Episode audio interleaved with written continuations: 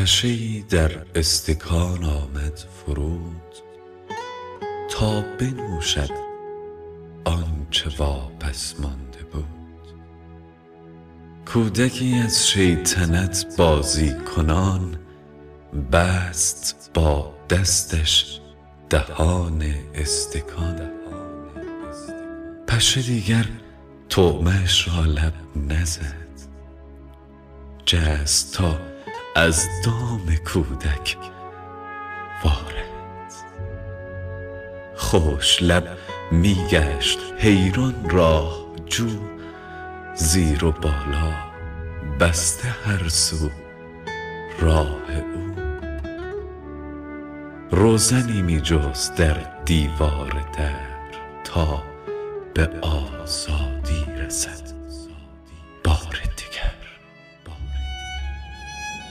هرچه بر جهد و تکاپو می فزود راه بیرون رفتن از چاهش نبود.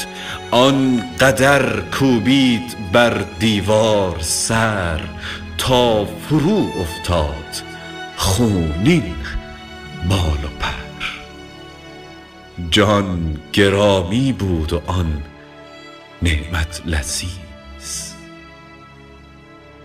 جان گرامی بود آن نعمت لذیذ لیک آزادی گرامی تر عزیز.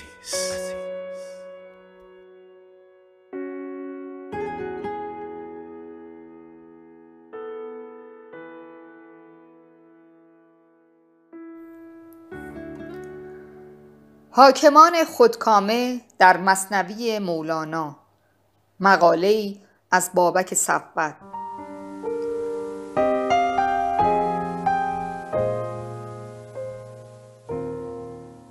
مثنوی معنوی از جمله بزرگترین آثار اخلاقی ادبیات پارسی است که مولانا در آن با بیان حکایتها و داستانهای شیرین و دلکش به رفتار و کردار حاکمان و حتی آدمیان به ظاهر خشک اندیش و تناسبات مابین آنها می نگرد و بدیهی است که در این میان اعمال به ظاهر مقدس معابانه نیز از گزند نقد او مسون نمی ماند نمونه ای از آن ماجرای پادشاهی است که با یکی از دلغکان خود به بازی شطرنج پرداخته و هنگامی که شاه توسط او مات می شود شاه بردباری را از کف داده و مهرهای شطرنج را یک به یک بر سر او میکوبد همچنین از آنجا که پذیرش باخت اساساً برای دیکتاتورها و خودکامگان امری سخت می نماید شاه از او می خواهد تا بار دیگر به بازی بازگردد اما از بخت بد این بار نیز دلغک برنده می شود و از ترس به گوشه اتاق می گریزد و زیر لحاف و نمد پنهان می شود. شاه علت این کار او را جویا می شود و دلغک پاسخ می دهد گفت شه هی هی چه کردی؟ چیست این؟ گفت شه شه شه شه شاه گزین. کی توان حق گفت جز زیر لحاف؟ با تو ای خشم آور آتش سجاف. یکی از اساسی ترین حقوق انسانی پذیرفته شده در مفاد سازمان ملل متحد مقوله آزادی و بیان آزاد آراست. چنانچه در این داستان نیست پیشکار و یا همان دلغک نمی‌تواند حقایق را به زبان آورد مگر در زیر لحاف و در واقع در محیطی بسته که صدای آدمی راه به جایی ندارد.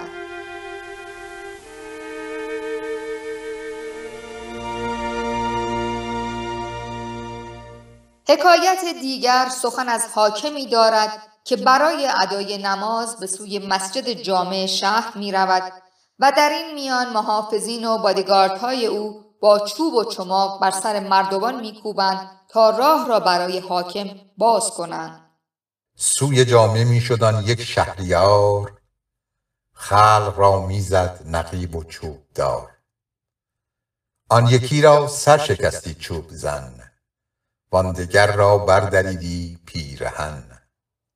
در آن میان نیز مردی که توسط نیروهای محافظ چوبی بر فرق سرش خورده و خون از آن روان شده رو به حاکم کرده و می‌گوید این امر خیر توست که برای نماز می‌روی وای به حال امر شرت. خونچکان رو کرد با شاه و بگفت ظلم ظاهر بین چه پرسی از نهفت؟ خیر تو این است جامع می روی تا چه باشد شر و وزرت ای غوی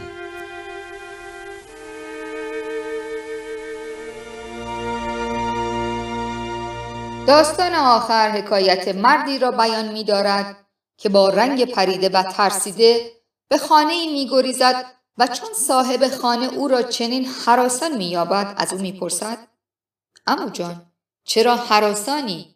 و او پاسخ می دهد مگر خبر نداری به فرمان شاه مأموران بیرحم او خران مردمان را به زور برای بیگاری مصادره می کنند آن مرد می گوید خب خرها را می گیرند تو که آدمی تو چرا این گونه می گریزی؟ آن مرد پاسخ می دهد آخر آنقدر مأموران شاه گرم بگیر و ببند هستند که می ترسم مرا به جای خر بگیرند و ببرند. گفت بس جدند و گرم در گرفت. گر خرم گیرند هم نبود شگفت. بهر خرگیری برآوردند دست. جد جد تمیز هم برخاست است چون که بی تمیزیان مان سرورند صاحب خر را به جای خر برند. در این داستان نیز مولانا به انتقادی تنزگونه از حاکمان بیخرد پرداخته و به این نکته می پردازد که در هنگام آشفت بازار استبداد امکان بروز هر گونه ستم و ناروایی بر جان و مال مردم وجود دارد و بنابراین هیچ جای شگفتی نیست اگر صاحب خر را به جای خر ببرند.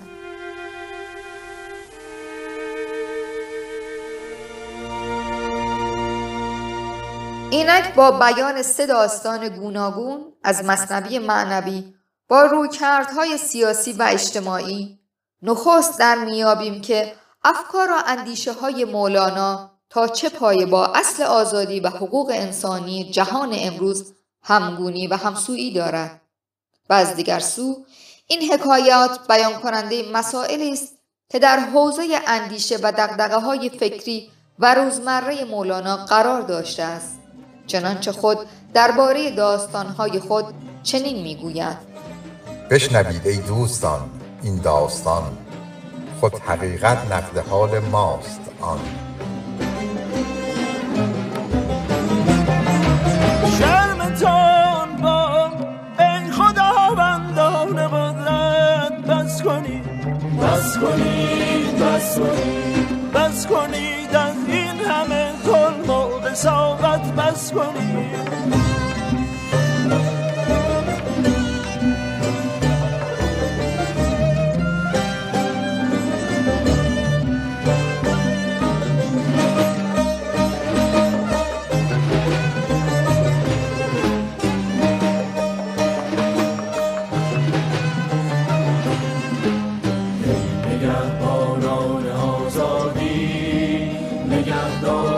soul.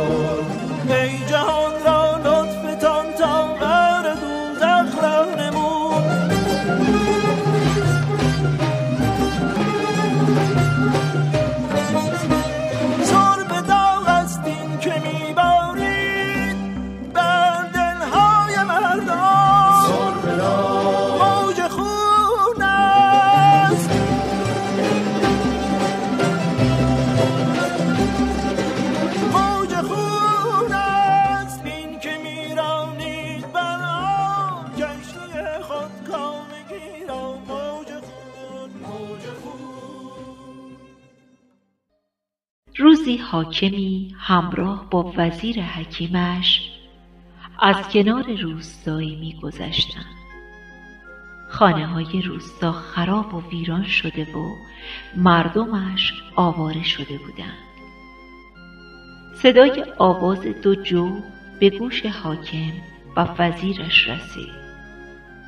حاکم از وزیر پرسید به نظر تو این دو جغد با هم چه می‌گویند؟ وزیر که همیشه می‌خواست حاکم را متوجه وظیفه و مسئولیتهایش نماید از فرصت استفاده کرد و پاسخ داد ای حاکم بزرگ یکی از این دو جغد دارد دختر جغد دیگر را برای پسرش خواستگاری می کند. حاکم خندید و گفت چه جالب مگر جغدها هم شیربها و مهریه می‌گیرند و دخترشان را شوهر می‌دهند.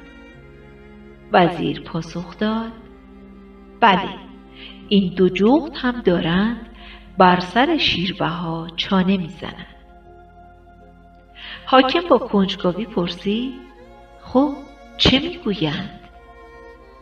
وزیر گفت جغدی که دختر دارد به آن یکی می‌گوید اگر می‌خواهی دخترم را به پسرت بدهم باید چندین روستای خراب و ویران را به عنوان شیربها به من بدهی. حاکم خندید و گفت چرا روستای خراب و ویران؟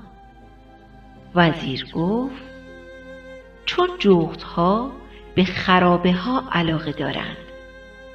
هر جا خرابه ای باشد جغد در آن زندگی می کند و آنجا را به عنوان خانهاش انتخاب می کند.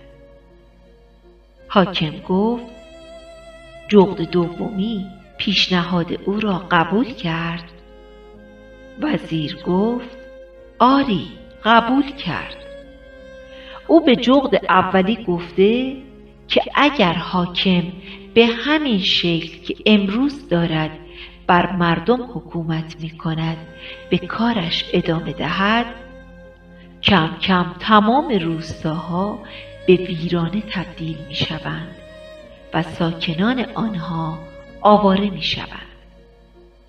آن وقت ویرانه های زیادی بر جا می ماند و من تمام آن خانه های خراب و ویران را به عنوان شیربها و مهریه دخترت به تو می دهم. می گوید گر ملک این است و همین روزگار زنده ویران دهمت صد هزار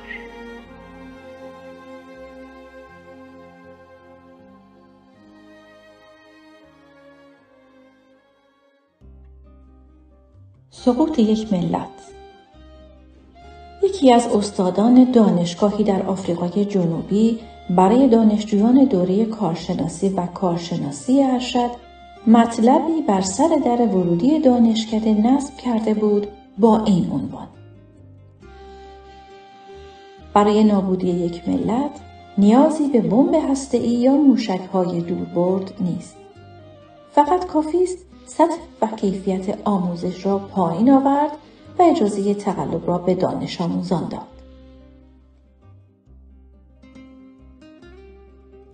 مریض به دست پزشکی که بتواند تقلب کند خواهد مرد. خانه ها به دست مهندسی که موفق به تقلب شده ویران خواهند شد. منابع مالی را به دست حسابداری که موفق به تقلب شده از دست خواهیم داد.